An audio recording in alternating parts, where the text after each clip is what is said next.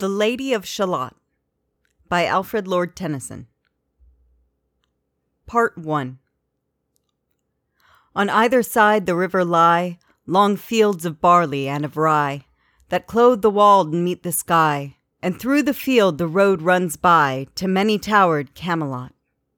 And up and down the people go, gazing where the lilies blow, round an island there below, the island of Shalott.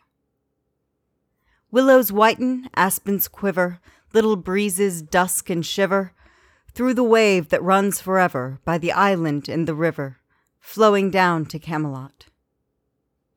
Four grey walls and four grey towers overlook a space of flowers, and the silent isle embowers the Lady of Shalott.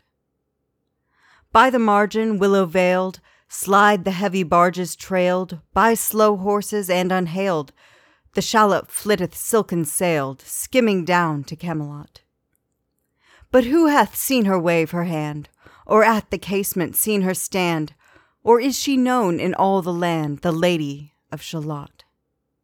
Only reapers, reaping early, in among the bearded barley, hear a song that echoes cheerly from the river winding clearly down to towered Camelot. And by the moon the reapers weary, piling sheaves in uplands airy, listening whispers, "'Tis the fairy lady of Shalott."